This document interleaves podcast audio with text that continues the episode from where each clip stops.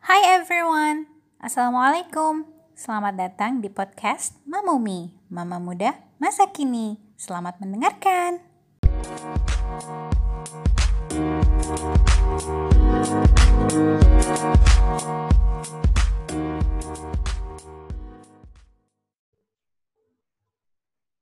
Jadi minggu ini Kak Fitri nggak bisa rekaman karena beliau lagi harus mengerjakan progres laporan progres untuk tesis S3-nya. Nah, tapi karena emang udah komitmen tiap minggu harus ada yang diterbitkan, jadi kali ini aku tetap rekaman tapi sama orang lain. Nah, yang aku ajak kali ini adalah orang terdekat aku, yaitu suamiku sendiri. Karena ini ceritanya aku mau membicarakan tentang hal yang kami alami beberapa bulan lalu, yaitu waktu kami kehilangan anak pertama kami yang hidup 23 hari. Kenapa kami mau cerita ini? Karena kami berharap ini bisa jadi pelajaran untuk orang lain gitu. Ya bukan mau curhat ya, ya ada curhatnya sih mungkin ya, tapi harapannya sih memang ini biar orang lain tuh bisa lebih baik dari kami lah dalam menghadapi ini. Gitu. Nah, untuk ceritanya, kenapa anak kami meninggal, bukan kenapa, cerita proses kejadiannya dari hamil sampai anak kami meninggal sebenarnya udah ditulis sama aku nulis di blog dan aku beberapa kali juga cerita di Instagram. Jadi kayaknya kalau teman-teman yang teman-temanku yang follow aku di Instagram atau yang pernah baca blogku mungkin ada gambaran ya gambaran besarnya udah tahu. Cuman tetap aku ceritain secara singkat dulu ya karena pasti banyak yang belum tahu juga. Jadi waktu aku hamil itu aku mengalami yang namanya placenta previa yaitu itu kondisi di mana placenta itu letaknya itu di bawah Padahal seharusnya kalau kehamilan yang biasa, plasenta itu letaknya di atas.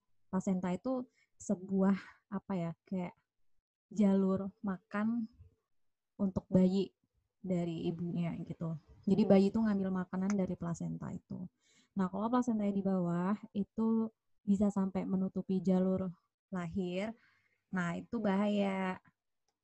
Dan kalau udah mengalami seperti itu, mau nggak mau, harus operasi. Jadi nggak bisa melahirkan secara vaginal birth, yaitu nggak bisa yang normal. Nah, waktu itu, waktu aku hamil itu, sebenarnya kami nggak tahu ya kalau kami, kalau aku mengalami placenta previa.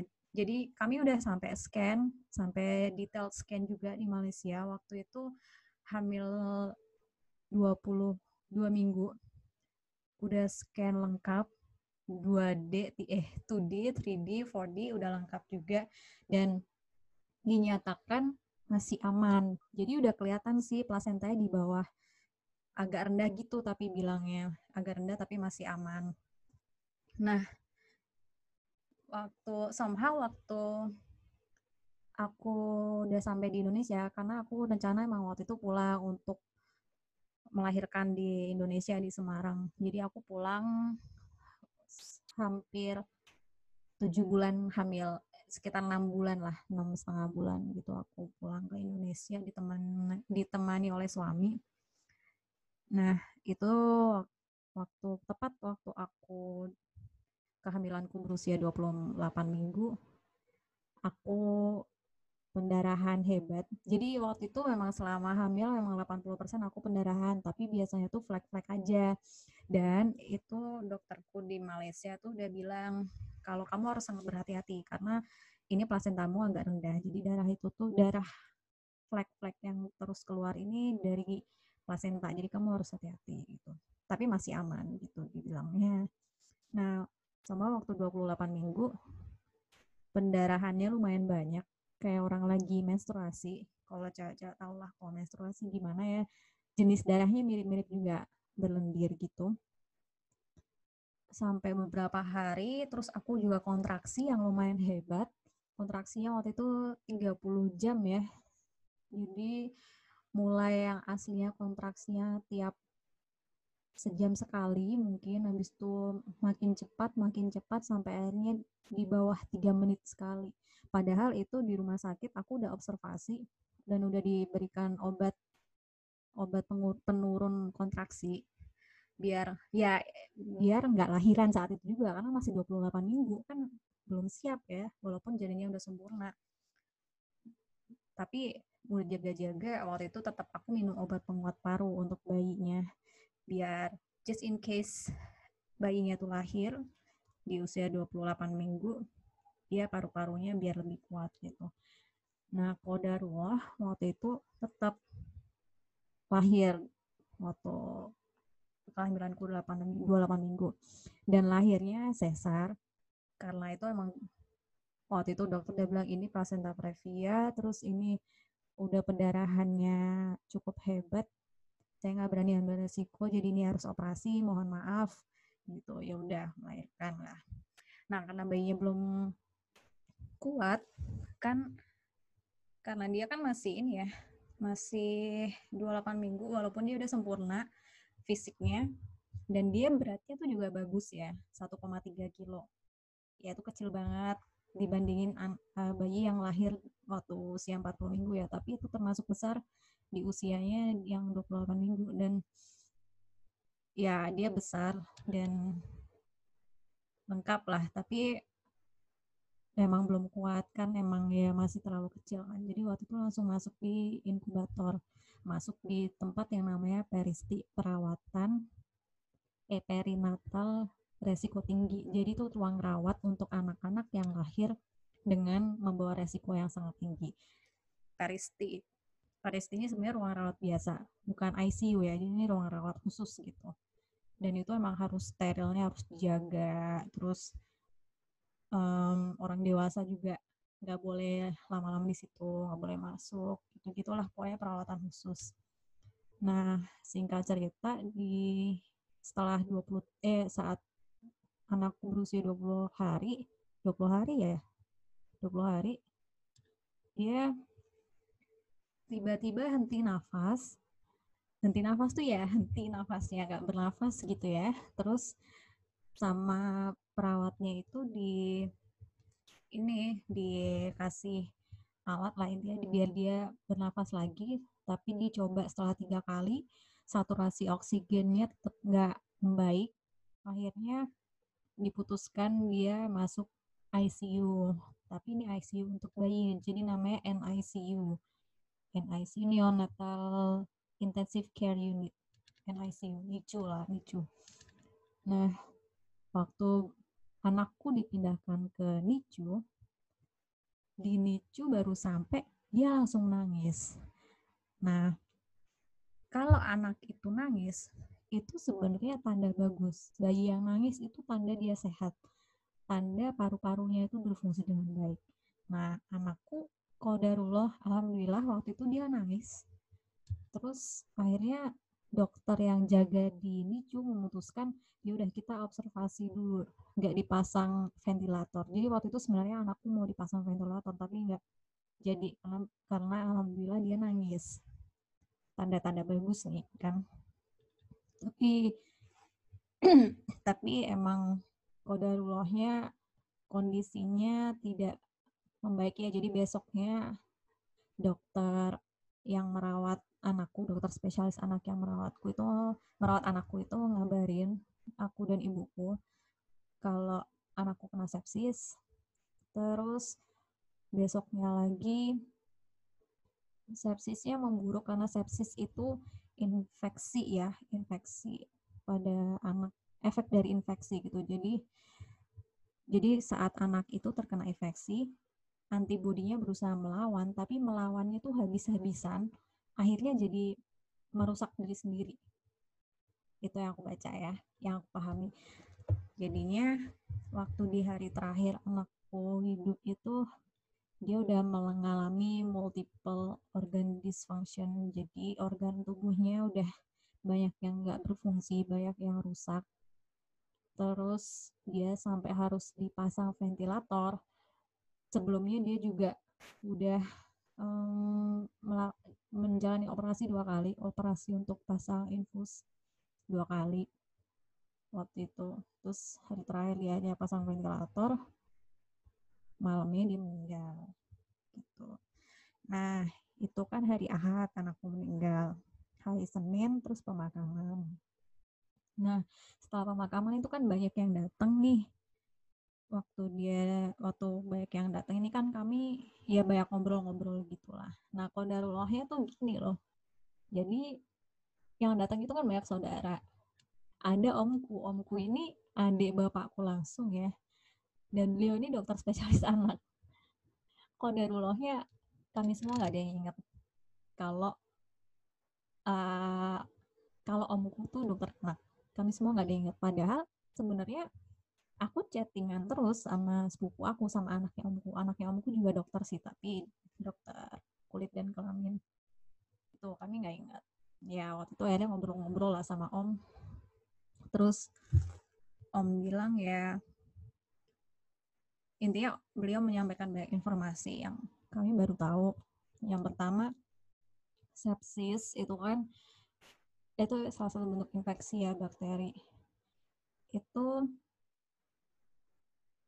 datangnya itu tidak tiba-tiba bukan kayak kita ketusuk pisau habis itu langsung luka sakit nggak kayak gitu. Jadi banyak ciri-cirinya.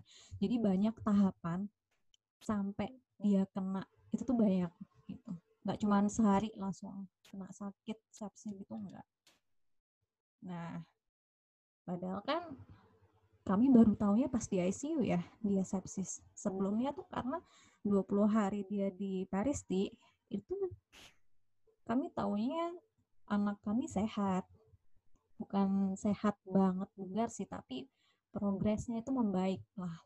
Dan malah beberapa hari sebelum masuk sebelum henti nafas tuh malah dibilangnya oh ya udah nih tinggal nunggu berat badannya naik. Nanti kalau udah berat badannya 1,8 kilo bisa dibawa pulang gitu. Ya udah jadi kami nunggu aja. Dan tiba-tiba sepsis. Dan waktu itu sempet sih waktu di ICU ibu bilang kayak gini ini kok bisa sepsis karena adikku kan uh, kuliah kedokteran juga jadi ada kami melakukan banyak diskusi lah gitu. Tapi kan adikku masih belajar dan ibuku juga dokter tapi dokter gigi jadi bukan ahlinya gitu. Tapi cuman kayak ibu sempet kok bisa dia di ICU malah kena sepsis? Jadi ICU ya nggak bersih dong gitu. Sempet lah ada pemikiran gitu. Terus kayak ya bingung kita mikirnya karena waktu itu kalut ya. Kita mikir kok bisa? Gitu. Ya ternyata ya baru tahu dari om kalau sepsis itu ada ciri-cirinya. Dan waktu aku tanya-tanya ke teman-teman lain juga ya teman-teman lain juga bilang gitu. Nah nah kami nggak tahu sih waktu itu kodarullah emang entah memang nggak terbaca ciri-cirinya sepsis ke anak kami atau mungkin ada yang luput kami nggak tahu juga ya ada yang luputnya di mana gitu.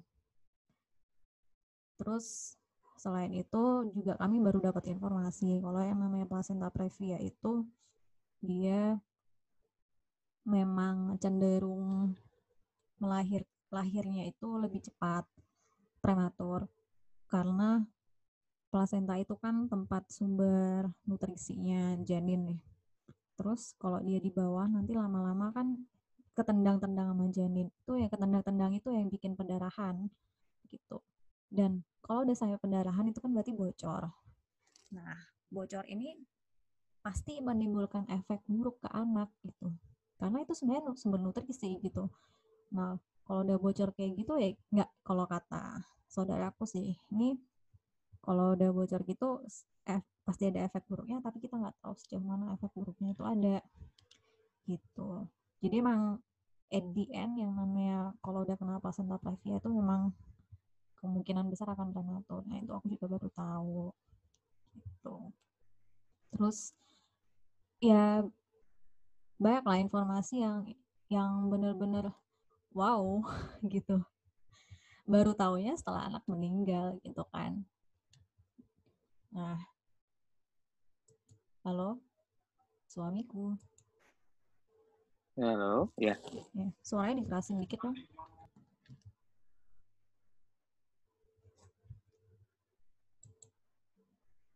Nah, jadi ya. jadi ini memang pelajaran ya buat semua orang tua, semua calon orang tua. Jadi emang kalau hamil Mhm. ya harus kalau bisa harus banyak belajar yang namanya plasenta itu lokasinya di mana, habis itu harus gimana gitu.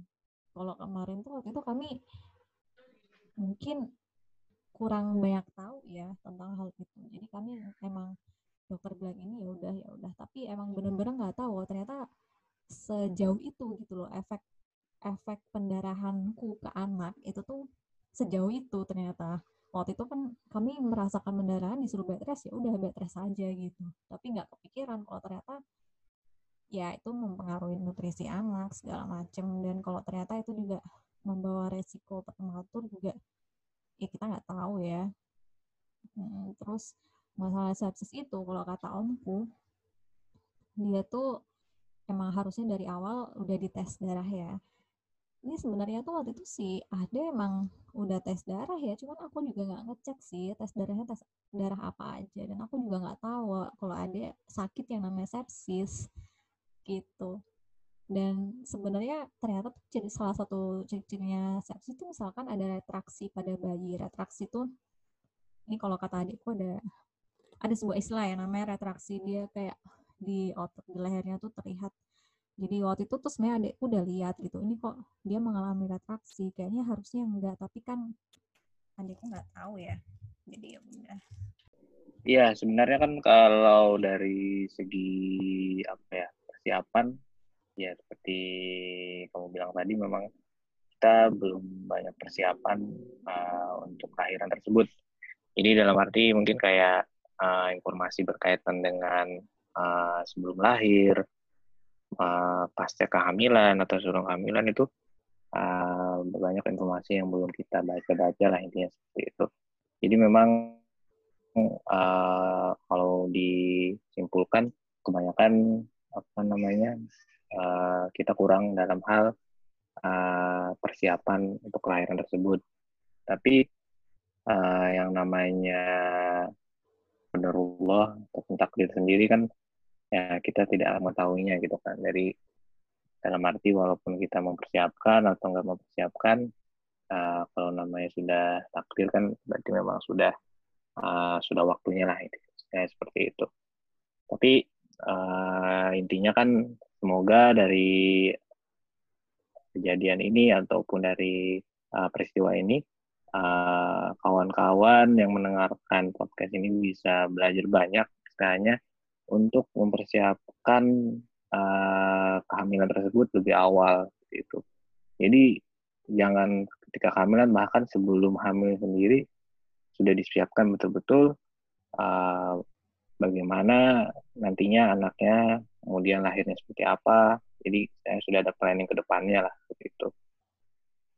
Banyak-banyak mungkin seperti baca ataupun kayak konsultasi ke dokter ataupun misalkan nanya-nanya ke teman-teman yang sudah berpengalaman ataupun sudah mempunyai anak itu uh, sangat penting istilahnya seperti itu. Agar uh, bekalnya itu banyak lah jadi kita tidak mempersiapkan uh, keadaan tersebut di saat keadaan itu terjadi gitu kan. Jadi tidak kalang kabut lah nah, seperti itu. Mungkin uh, apa ya? Mungkin kayak persiapan contoh paling mudah ya mungkin kayak persiapan dalam hal uh, nutrisi anak itu apa saja yang harus disiapkan. Jadi si ibu sendiri mungkin mengetahui juga dan si bapak juga sudah bisa kayak misalkan untuk uh, belanja uh, vitamin ataupun seperti uh, suplemen ataupun obat-obatan untuk penunjang si janinnya itu sendiri ataupun nanti setelah lahiran nanti uh, apalagi misalkan contohnya uh, susunya ataupun nanti seperti vitaminnya juga untuk si anak tersebut gitu mungkin ya kayak gitulah nah, ya. Tapi ya jujur uh, namanya juga musibah pastinya kan uh, setiap orang pasti sedih kan.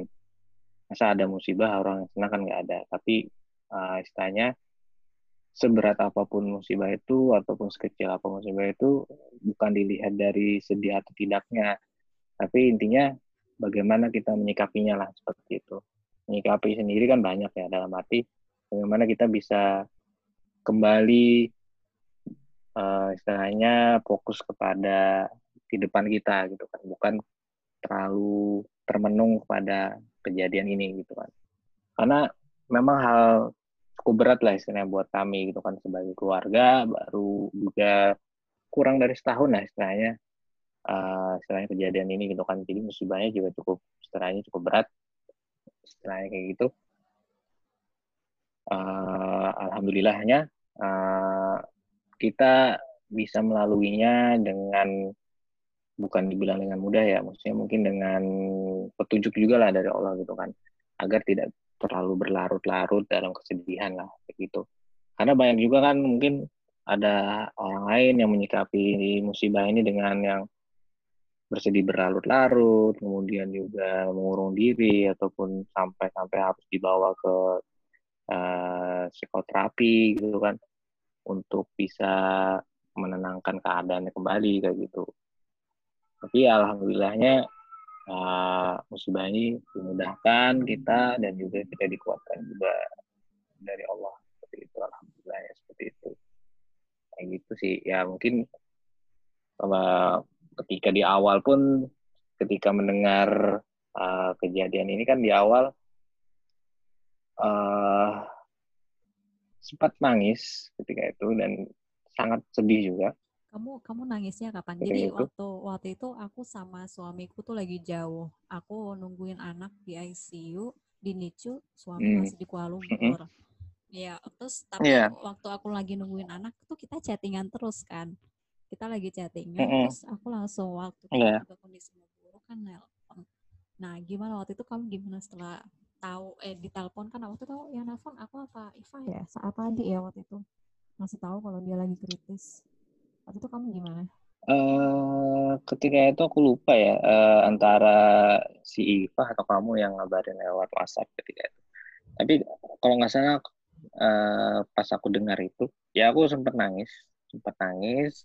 Kemudian aku coba hubungin ibu di rumah atau telepon mengabarkan juga sekalian juga ya istilahnya coba menenangkan pikiran juga.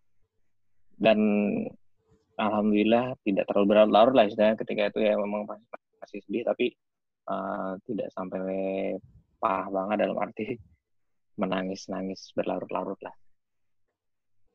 Jadi uh, ibu pun juga bilang ngasih tahu istilahnya uh, ini musibah tapi jangan sampai musibah menjadi beban hidup gitu kan.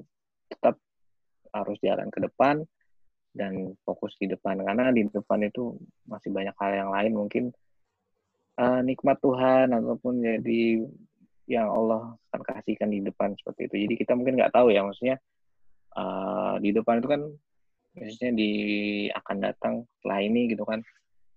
Uh, nikmat Allah apalagi yang akan diberikan kepada kita atau rezeki Allah lagi yang banyak kita. Karena kita sebenarnya sudah banyak dapat rezeki sudah banyak dapat nikmat dari Allah gitu kan. Jadi banyak hal yang masih patut kita syukuri lah istilahnya seperti itu. Dan setelah mendengar itu ya udah. Jadi kita saya waktu itu langsung balik ke rumah. Karena waktu itu posisinya di luar rumah.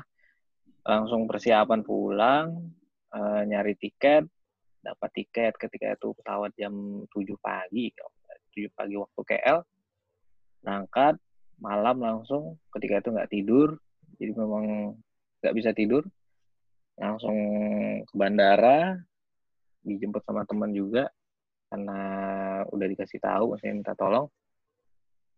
Langsung uh, menuju ke rumah, saya ke rumah istri aku gitu kan. Jadi di sana langsung kita persiapan untuk uh, penguburan lah, ya, disolatkan, kemudian juga langsung dibawa ke kubur kayak gitu. Nah di sana ya memang berat ketika itu karena di satu sisi uh, pertama dan terakhir kali aku menggendong anak sendiri dan mengantarkannya ke tempat peristirahatannya terakhir. Nah, itu hal terberat seumur hidup aku yang istilahnya uh, aku rasakan lah gitu sampai akhirnya dikuburkan dan setelah itu berusaha uh, kami aku juga dengan istriku juga kami berusaha istilahnya bagaimana caranya kita harus move on gitu kan. Kita nggak bisa terlalu fokus untuk kesedihan ini. Jadi kita uh, mencari alternatif ataupun mencari uh, istilahnya pengalihan lah pengalihan untuk kesedihan ini gitu kan. Seperti itu. Karena biar istilahnya kan nggak terlalu terfokus pada kesedihan ini. Gitu. Jadi gitulah. Maksudnya uh, dari sisi saya kalau ataupun aku sebagai suami lah kayak gitu. Hmm. aku waktu pas jadi jadi nih sebenarnya waktu aku kan kejadian ada ya anak kami namanya Ahda. Jadi waktu aku tuh waktu itu malam itu aku bacain Quran untuk Ahda sambil chattingan sama suami jadi teman suami nemenin gitu. Terus kan seperti biasa kan perawat selalu datang ya keluar masuk ngecek setiap berapa setiap setengah jam atau satu jam gitu. Nah waktu itu perawat ngecek sama ada dokter. Hmm. nah terus biasanya tuh kadang dia cuma ngecek ngecek kondisinya atau ganti popok gitu gitu kan. Jadi ya udah aku minggir dikit lah sambil nunggu nah habis itu tiba-tiba si dokter gini e, mbak mbak. Uh, eh kok mbak sih mbak apa bu? Aku lupa. Uh, permisi dulu ya. Oh ya nggak apa-apa gitu. Kok agak lama. Terus si perawatnya juga minta eh dok gimana? gitu. Kayak mereka tuh kayak discuss kayak ini ada penting ada sesuatu gitu. Nah tiba-tiba si dokternya ngomong gini ini dokter jaga ICU ya jadi bukan dokter spesialis anak kita sama bukan dokter yang spesialis ICU ini dok dokter biasa dokter umum yang lagi jaga. Ya dia beliau ngasih tahu ke aku bu ini kondisinya jelek banget. Tolong uh, keluarganya yang di luar bisa dipanggil. Gitu. Terus ya aku langsung nelpon semua orang. Kayak aku nelpon kamu tapi sinyalnya susah atau apa tapi yang jelas aku udah nelpon orang adik adik adik di luar ada ibu juga nungguin terus langsung pada masuk. Hmm. nah jadi waktu itu kan mereka melakukan ini ya pacu jantung juga ke Ahda kan nah itu udah sampai lama. Aku aku sambil manggil-manggil Ahda juga aku manggil nak nak bangun yuk gitulah. Ya kalau kalau suka nonton drama manggil-manggil anggota keluarga biar bangun gitu. Nah aku kayak gitu persis aku manggil-manggil dia terus aku nyebut nama apa nama kamu terus aku bilang ayo nah ayo nah nanti kita jalan-jalan sama Abi gitu gitulah kayak gitu terus sampai so, uh, satu titik si dokter bilang Bu ini udah 15 menit lebih. Kondisinya nggak juga membaik. Gimana? Nah saat itu aku nggak mau ngelepas. Jadi aku minta diterusin. Sebenarnya sebelum sebelumnya tuh ibu uh, mertua kamu ibu aku kan nggak kuat liatnya. Jadi waktu itu ibu udah bilang udah udah berhenti berhenti. Tapi kan aku bilang enggak, enggak bisa jangan berhenti jangan berhenti gitu. Adekku juga bilang bu kita coba dulu ya gitu kan. Ya udah terusin. Nah waktu udah 15 menit lebih dokter bilang bu ini udah 15 menit tapi kondisinya nggak juga membaik. Gimana? Nah ibu langsung bilang sama aku udah. Hmm, apa? Udah ikhlasin aja mau eh bukan nggak bilang ikhlasin aja pokoknya udah udah kasihan gitu terus aku nggak bisa nerima gitu. jadi aku masih ngeyel aku bilang gak bisa gak bisa nih masih bisa coba lagi coba lagi gitu ya kamu tau lah kalau aku udah ngeyel gimana terus gak bisa nih coba hmm. lagi gitu terus yeah. ibu bilang hmm. udah jangan Iva bilang jangan terus dokter bilang ini kasihan anaknya terus hmm. udah deh gitu. Nah saat itu aku aku jelas nangis ya. Terus abis itu aku bilang kayak gini ke ada aku bilang nak maafin Umi ya gitu.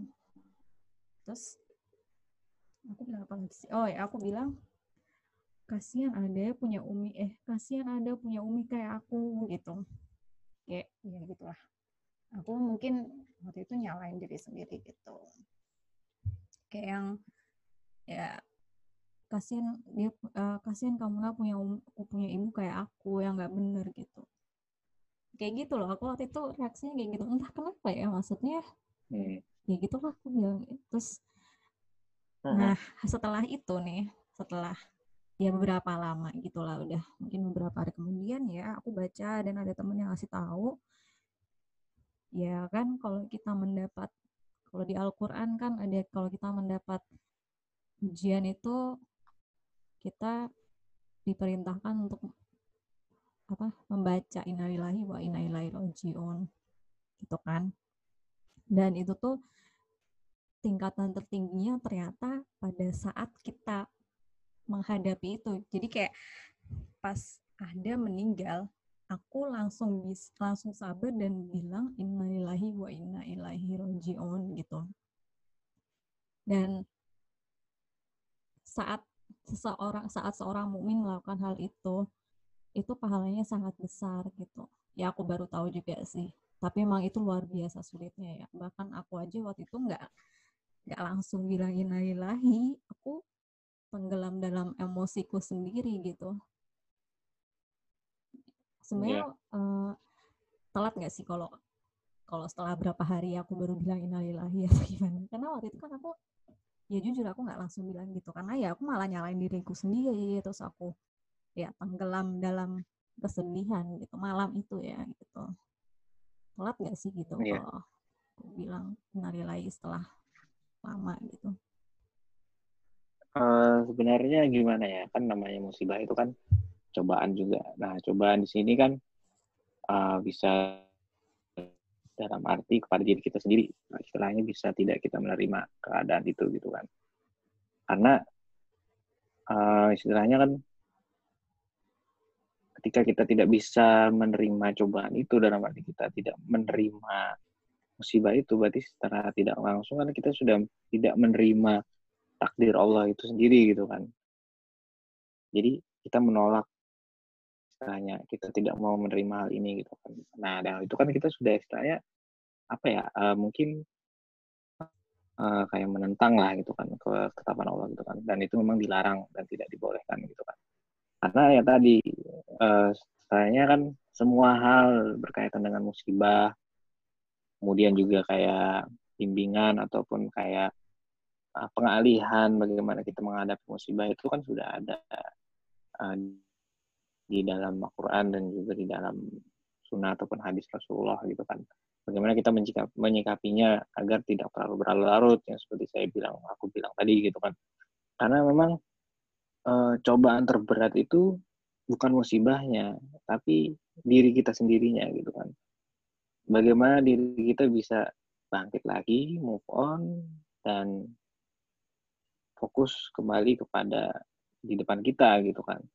Karena kalau kita terlalu berlarut-larut dalam kesedihan, itu akan sangat apa ya, mempengaruhi kejiwaan kita, kemudian juga nantinya setan bisa masuk ke dalam diri kita, yang ujung-ujungnya misalkan uzubillah malah kita kufur nikmat gitu kan, atau misalkan kita sampai musyrik gitu kan.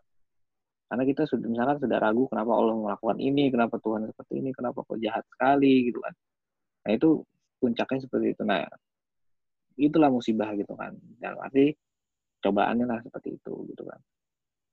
Ketika keadaan ada ya ketika itu kan sudah mulai sakit dan sudah mulai turun sendiri sebenarnya uh, aku atau saya sendiri sudah coba untuk mempersiapkan hal terburuk lah istilahnya kayak gitu di di sisi diri sendiri, perasaan dan pikiran gitu kan.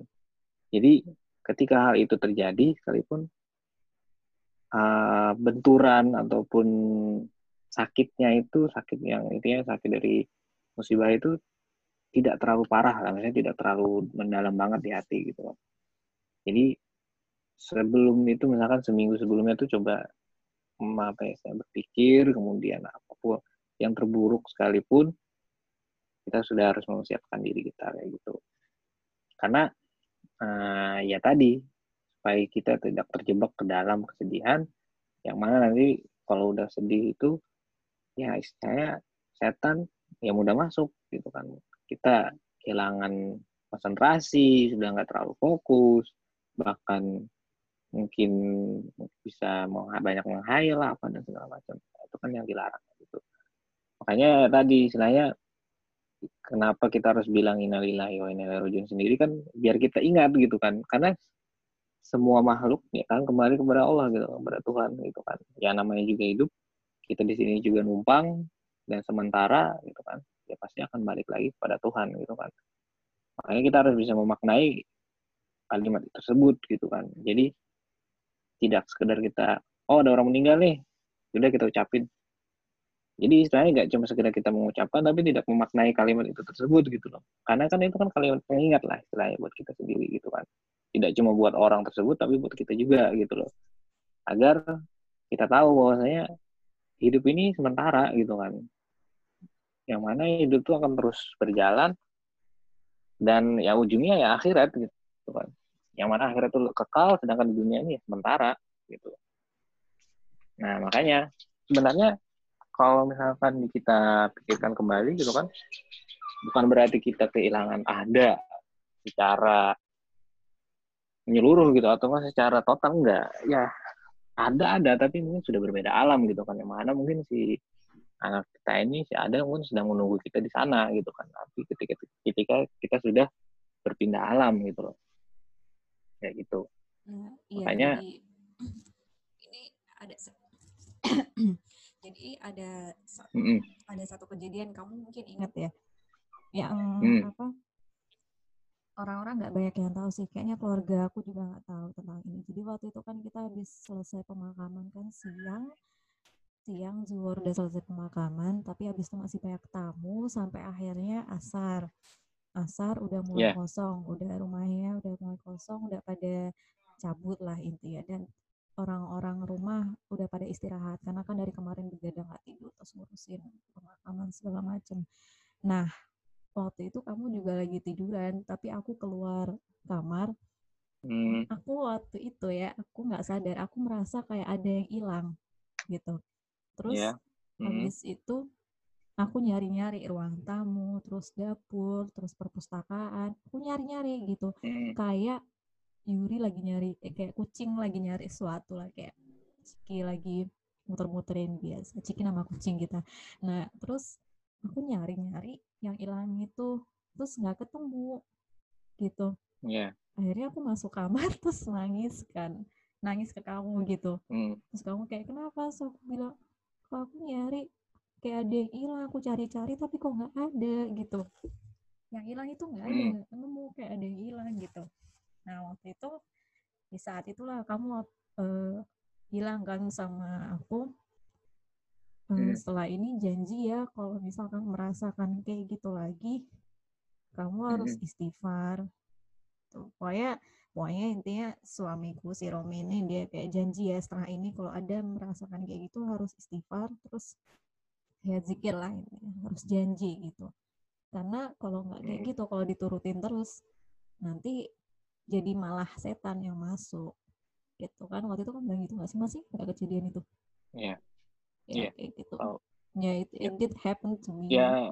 hal-hal kayak gitu Iya, iya, maksudnya gimana ya? Tadi kan seperti aku bilang juga, apa namanya, titik terendah kita itu ketika itu memang akan sangat mudah setan masuk ke diri kita gitu kan. Karena ya tadi uh, itu akan mempengaruhi pikiran, hati juga, emosi dan segala macam.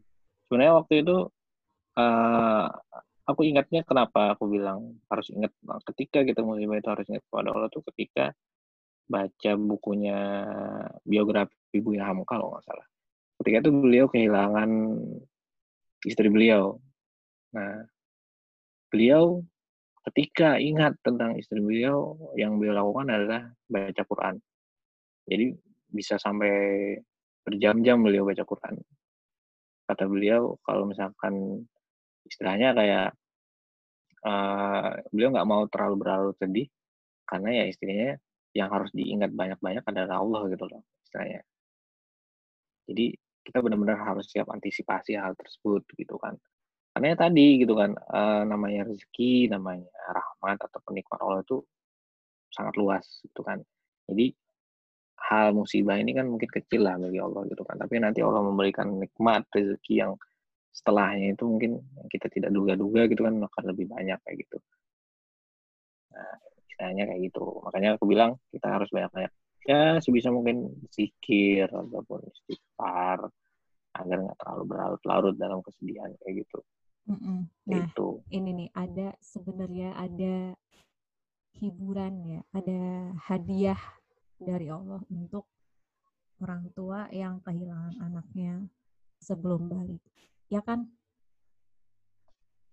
Ya yeah. sih, ya kan? Yang yang aku baca dan aku dengar dari kamu, terus dari adik-adik juga. Yang pertama, mereka mas langsung masuk surga tanpa hisap ya. Ya, yeah, betul. Terus yang kedua, mereka juga di surga dijagain sama Nabi Ibrahim kan. Mm, yeah. yang ketiga, nanti dia juga jemput, nanti dia nunggu kita di surga. Nunggu apa jemput kita di surga sih? Nunggu kita di surga ya. Hmm, sebenarnya uh, aku belum baca banyak tentang hal itu ya. Maksudnya hadisnya ataupun mungkin ada di Qurannya gitu kan. Tapi istilahnya yang, yang pasti kedua ada uh, kan yang Nabi Ibrahim itu aku baca hadisnya sih. Ya istilahnya kalau misalkan kayak masuk tanpa hisab ya betul karena dia belum punya dosa dan belum balik juga. Itu ya pasti gitu. Tapi kalau yang menjemput dan menarik orang tua itu aku belum baca untuk hmm. hadisnya kayak gitu. Jadi belum bisa membenarkan belum ataupun bisa kayak informasi hmm. lah gitu tapi aku baca eh, kalau yang Nabi Ibrahim itu aku baca sih uh, Rasulullah bilang anak-anak yang meninggal itu dijaga sama Nabi Ibrahim itu yeah. kalau yang menjemput emang ya aku juga agak-agak lupa itu tuh cuman pas sejujurnya pas aku dengar itu ya aku langsung merasa bahagia sih walaupun aku masih sedih banget ya kehilangan ada tapi pas dengar itu aku langsung bahagia banget. Maksudnya ya istimewa banget nggak sih masuk surga tanpa hisap dibandingin kita? Kita aja nggak tahu nasibnya kan. Maksudnya kita masih berusaha biar masuk surga tapi dia bisa langsung masuk. Itu kan betapa istimewanya ya maksudnya ya good for him yeah. lah alhamdulillah sih mm -hmm. itu sesuatu yang harus kita syukuri sama dia yes. dijaga sama Nabi Ibrahim itu kan sesuatu yang luar biasa ya sama Nabi langsung. Nah terus mm. yang terakhir nih, jadi waktu kita kehilangan ada, kita bareng-bareng seminggu doang, abis itu langsung pisah lagi karena kamu harus kerja dan aku belum mm. bisa, aku belum bisa ke Malaysia kan untuk sementara ini. Yeah. Gitu sampai sekarang kita belum barengan lagi. Nah, hmm. kita jadi waktu awal-awal itu kan berarti apa? Kita masih masa berkabung. Habis itu kita hmm. tapi nggak bisa bareng LDR. Habis itu ada wabah. Hmm. Itu kayak numpuk-numpuk hmm. gitu ya. Kalau aku nggak tahu deh. Jadi waktu kamu waktu kamu pergi tuh aku cuman ya aku mau nggak mau melepas kamu pergi ya. Karena ya yeah. kan kamu kerja. Terus ya udah aku hadapi ya waktu awal-awal itu memang aku sering nangis tapi nangisnya juga nggak yang berlebihan gimana sih alhamdulillahnya. Ya. tapi ya keluar air mata sedikit nangis. Tapi karena aku nggak mau ngomong sama keluarga di rumah ya udah aku terus di kamar nangis udah keluar gitu. Kalau nggak kadang malam nggak bisa tidur gitu.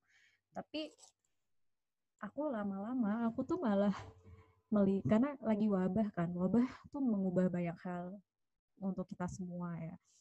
Itu aku jadi melihat ya betapa alhamdulillahnya Allah ngasih aku tuh banyak hal yang ya ini nikmat lah dari Allah luar biasa gitu jadi aku malah sekarang banyak bersyukurnya karena ya banyak banget lah kenikmatan yang Allah kasih gitu di tengah semua ini. Hmm. Kalau kamu gimana? Ya waktu itu sebenarnya uh, gimana ya? Bukannya tidak bersedih sih. Ketika itu aku memang alhamdulillahnya nggak berlarut-larut lah istilahnya kayak gitu. Jadi mungkin sehari dua hari ketika pasca meninggalnya ada itu alhamdulillah sudah bisa fokus kembali lah istilahnya untuk ke depan gitu loh. Jadi uh, pas kembali ke KL itu ya mungkin yang beratnya sebenarnya bukan pas kejadiannya tapi ketika orang-orang bertanya kembali kan gimana kemarin kemudian juga ya, ceritanya seperti apa. Nah, ketika mereka menanyakan hal itu, berarti kan istilahnya kita harus call back atau enggak kembali ada kejadian itu gitu loh. Dalam arti kita harus menceritakannya lagi. Nah, hal-hal itu ya istilahnya cukup eh, membuat agak sedih kembali lah istilahnya. Sempat membuat agak sedih kembali gitu kan. Karena memang pasti kan teman-teman yang di kantor ataupun misalkan teman-teman di rumah pasti kan penasaran juga apa bisa terjadi kok bisa kayak gitu kan. Ya alhamdulillah uh, hal itu berjalan dengan lancar aja. Maksudnya tidak terlalu banyak apa ya kesedihan lagi. Uh, tapi ya alhamdulillah kenapa saya bilang alhamdulillah? Uh, dikasih musibah lagi yaitu corona. Ini kita harus LDR lagi tapi ya nggak apa-apa. Mhm. karena aku cuma berusaha berpikir atau saya cuma berusaha berpikir apa pun itu mau musibah ataupun nikmat ataupun rezeki itu pasti ada hikmahnya gitu kan. Dan hikmah itu harus bisa kita pilihkan dengan uh, cara maksudnya dengan matang lah kayak gitu kan. Jadi jangan sampai kita bersuzon kepada Allah gitu kan. Dalam hal apa pun gitu. Jadi jangan sampai kita mengatakan ya tadi misalkan tadi kamu bilang uh, ibu yang buruk. Enggak lah. Itu bersuzon itu nggak bagus lah istilah gitu. Kita harus keep positif dalam hati kita harus bisa ber apa ya move on gitu loh. Jangan sampai kita menyalahkan diri sendiri kemudian juga menyalahkan keadaan dan segala macam A B C D dan segala macam gitu kan. Karena kalau kita menyalahkan itu tidak ada akhirnya gitu loh. Mau sampai ke apa pun ya yang namanya menyalahkan ya akan ada akhirnya mau sampai akhirnya ya ujung-ujungnya tetap karena keinginan kita aja ujung-ujungnya karena nafsu kita juga gitu kan. Karena nafsu dalam arti pengen kita seperti ini gitu kan. Padahal yang kita pengen ini belum tentu yang terbaik gitu kan. Gitu jadi kadang namanya Allah punya jalan terbaik sendiri gitu kan untuk kita makanya gitu. Gimana? Uh, kalau menurut kamu kita dapat ujian gini jadi sering berantem nggak? Berantem gimana maksudnya nggak tahu maksudnya jadi hubungan kita kayak terganggu nggak sih karena ada ujian kayak mulai ada atau atau apa gitu bikin kita rajin berantem gak sih? Kayaknya enggak ya. Kayaknya, Sebenarnya kayaknya kita kalau berantem ya emang ya emang karena kita berantem aja gitu. enggak sih? Apa ngaruh gak sih ujian kemarin itu ke ini hubungan kita? Mengaruh kalau dari segi negatif sih enggak, enggak ada dampak negatifnya. Ya maksudnya apa yang harus kita masa kita gara-gara masa kita mengambing hitamkan sebuah musibah maksudnya hal musibah kan dari Allah juga. Berarti kan kalau misalnya kita mengkambing hitamkan berarti nyalakan Allah juga ya enggak lah. Ya, gitu kan. Enggak bisa. Iya. Ya, ap, ya apa pun itu misalnya kejadian di kita ya saya dari kita gitu kan. Jangan menyalahkan keadaan, jangan menyalahkan takdir juga. Makanya kan dalam doa itu banyaknya kita minta minta yang terbaik gitu loh. Jangan maksudnya jangan sebisa mungkin jangan minta pilihan. Karena pilihan kita belum tentu yang terbaik gitu kan dari Allah gitu jadi istilahnya kan Allah yang tahu kita bagusnya seperti apa. Sekalipun kita minta A misalkan minta ada hidup dan segala macam ternyata tidak terbaik gitu kan apa yang mau kita dapat gitu loh keridoan juga enggak gitu kan ujung-ujungnya malah uh, nanti berdampak buruk ke kitanya gitu kan maksudnya uh, berusaha untuk bisa positif gitu loh. Jangan sampai kita menyalahkan diri kita sendiri dengan suatu keadaan. Karena itu dilarang. Gitu. Hmm. Hmm. Oke deh. Terima kasih sharingnya. Jadi gitu ya hmm, teman-teman. Okay. Teman-teman, terutama mungkin teman-teman kita berdua yang di Instagram atau di medsos lain yang udah dengar kabar ini ya inilah penjelasan dari kami. Semoga ini bisa jadi pelajaran untuk semuanya agar bisa lebih baik lagi ke depannya biar bisa jadi orang tua lebih baik lagi gitu. Terima kasih semuanya. Terima kasih sudah mendengarkan podcast Mamumi. Semoga ada manfaat yang bisa diambil ya. Jangan lupa follow akun Instagram kami yaitu @podcast.mamumi dan subscribe atau ikuti saluran YouTube kami yaitu Podcast Mamumi. Assalamualaikum.